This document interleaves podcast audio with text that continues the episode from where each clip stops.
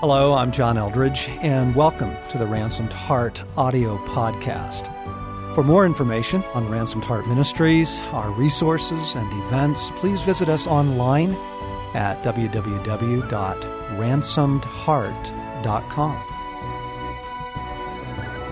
Well, here we are again. Welcome. This is the Ransomed Heart podcast, and I'm Craig McConnell. And we're in the middle of a series uh, taking some excerpts from a product or a resource of ours called Hoping in the Coming Kingdom. That's a great podcast series where we're taking bits and pieces with the desire and the prayer that these would really encourage your heart. In this particular podcast, we're taking an excerpt where John is just sharing about, oh, this longing we have for that which is full and complete and richer and deeper than anything we know in this life. So let's continue to enjoy John in this segment from Hoping in the Coming Kingdom. Okay, what is the gospel that Jesus preached? Jesus preached the gospel of the kingdom. Okay?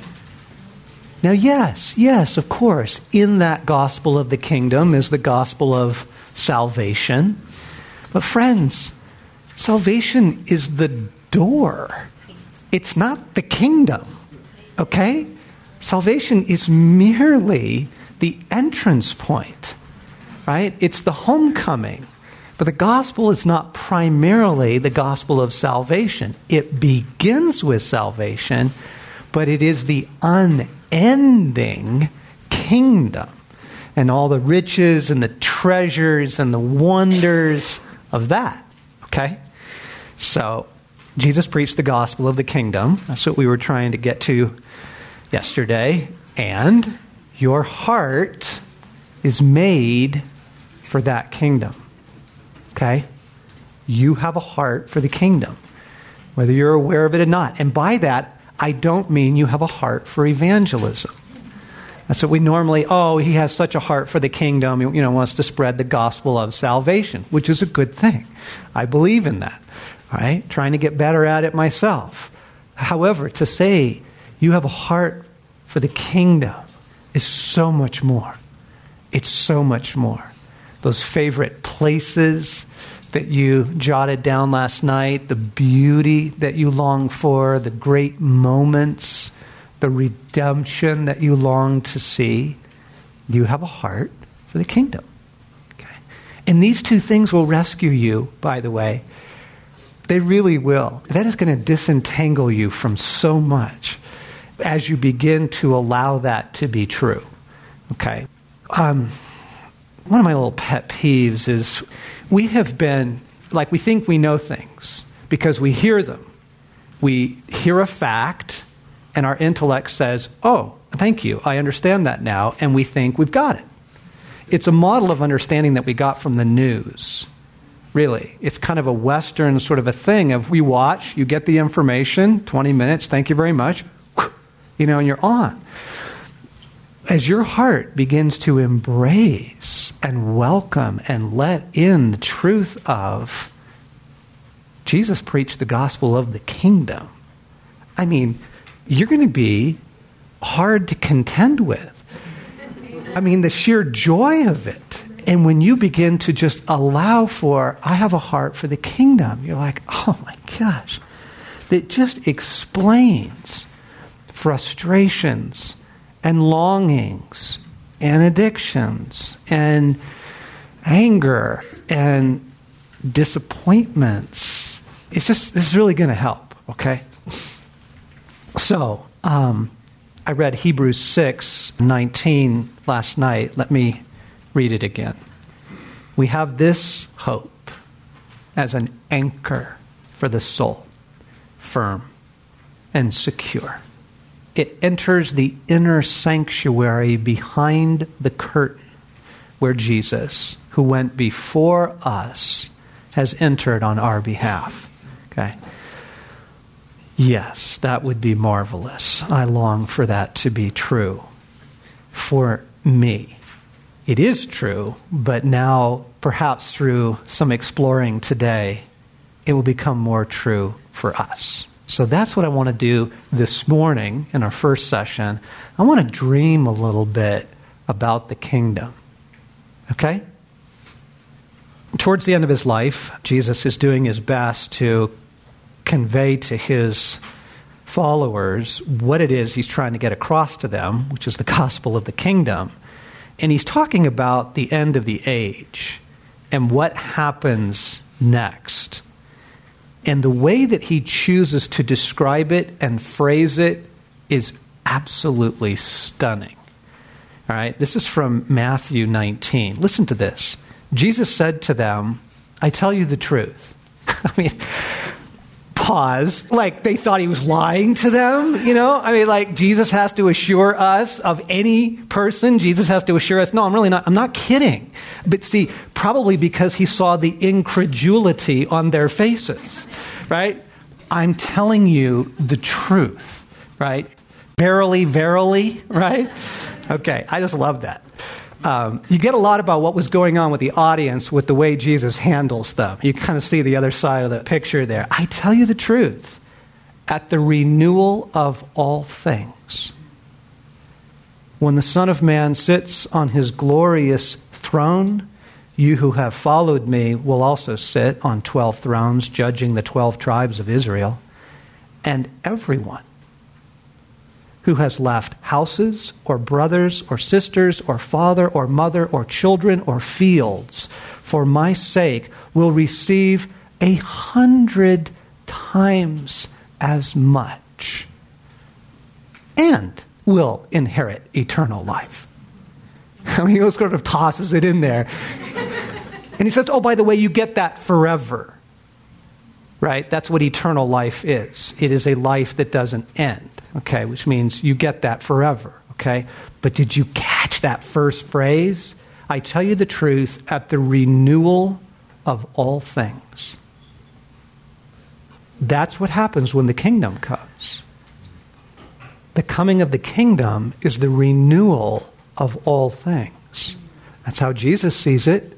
That's how he describes it. That's what he's trying to illustrate through the miracles, right? So the blind see right? And the deaf hear, and the cancerous are cancer free.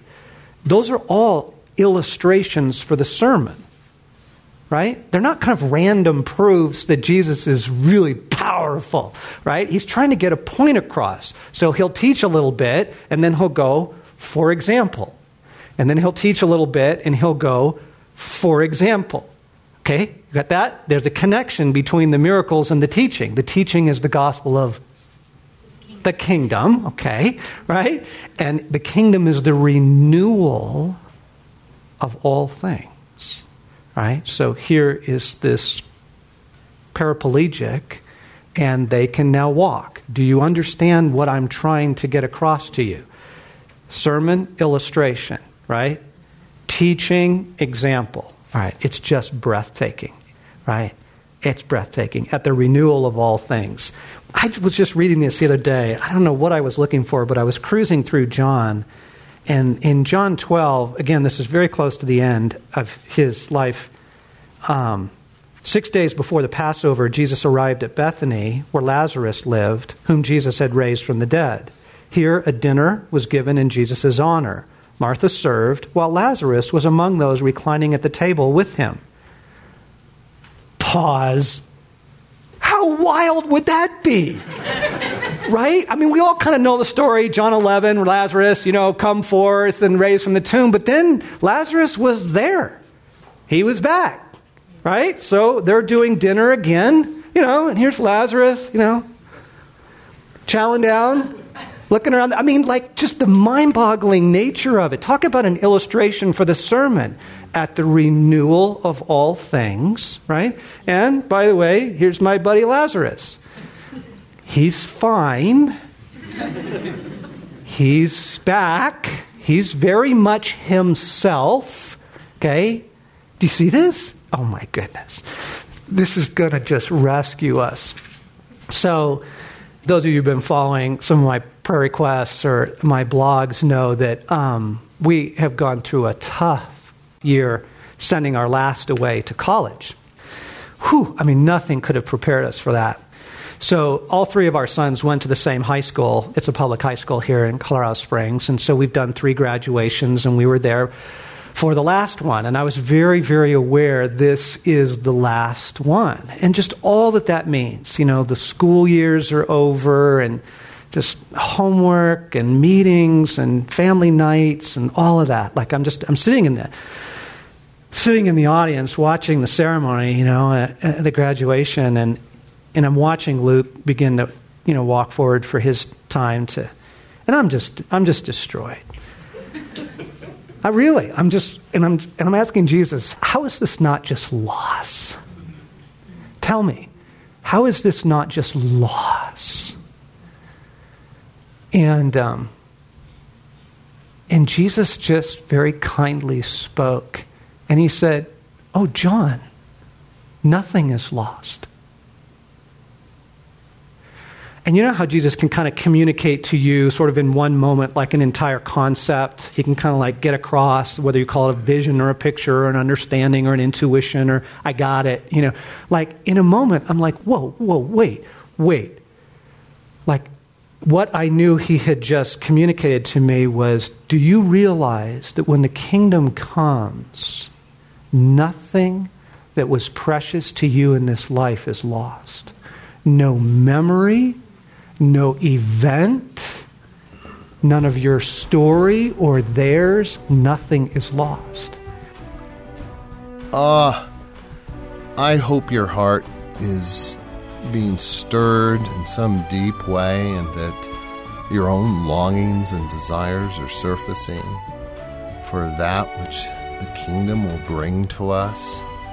And out of that place of just deep longing and yearning, we see how our heart was designed for the kingdom and, and how that gives us so much hope knowing that it's coming. I do hope this series is encouraging you and hope that you'll join us next week for this podcast. And remember that this series, Hoping in the Coming Kingdom, is available exclusively through Ransomed Heart. If you want to Come on our website, ransomheart.com. Check out the store. We've got a lot of resources, including this. Of course, we create them with the desire that God would use them in your heart and life.